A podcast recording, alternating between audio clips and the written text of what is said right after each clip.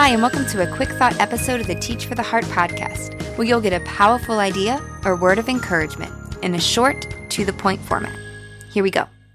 Today, I want to talk to you about a powerful teaching tool that is by no means new, but is incredibly effective. And that is reciting things together out loud as a class. Like I said, this is by no means a new strategy, and it may even be a strategy that is kind of out of vogue, but I want to encourage you and push back against that a little bit, encourage you to use recitation, use saying things out loud as a class to help your students memorize uh, important information or passages or facts or dates or whatever it is that they need to know to succeed at your subject.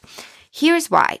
When we say something out loud in class together over and over and over, every single student, regardless of their abilities, cannot help but memorize it. When you hear something enough times, you can't help but memorize it. And those facts are then internalized. So, why don't we use this more? Uh, well, maybe we've heard the phrase drill and kill, and we're like, well, I guess I shouldn't drill and kill. But this doesn't have to kill us. This can be can be exciting. It can be simple. So let's say you're trying to memorize something. Okay, let me give some ideas. This could work for memorizing Bible verses. This can work for memorizing poems or, you know, passages, the preamble to the Constitution or whatever it is, passages. But this can also be used for memorizing the systems of the body or the planets or uh, historical dates or the lists of linking verbs or whatever it is that you think is important, times tables. If there's a body of knowledge of facts that your students need to be fluent in, they need to internalize and have down in order to succeed at the more advanced skills in your subject, you should be saying them together. You should not leave anyone behind. If you say them together, everyone will learn them. Everyone will succeed in this area. And so when I, when I say that you can say them together, here's how that can work. It doesn't mean you have to say it together 10 times in a row that would be pretty boring. Okay. But here's what you can do. Uh, you can say it throughout the day.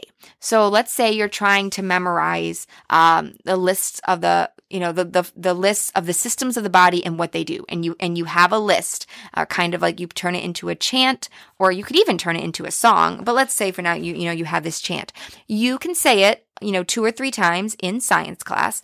Um, but you could also say it if you're in a self contained classroom. You can say it before lunch and after lunch, before recess and after recess, uh, while you're transitioning subjects, beginning of the day and end of the day. There's so many spots in our classroom where we have 30 seconds that we could say something like that. You just intersperse it all throughout the day and you'll be amazed how quickly students memorize it.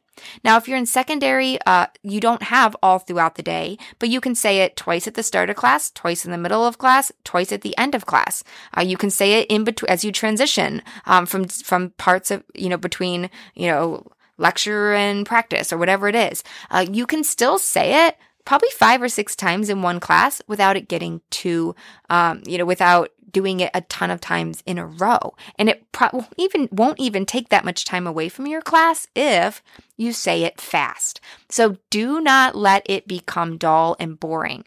Um, I, re- I, remember in school so many times um, saying, as I was a student, learning Bible verses, and we said them so slowly. They were so boring.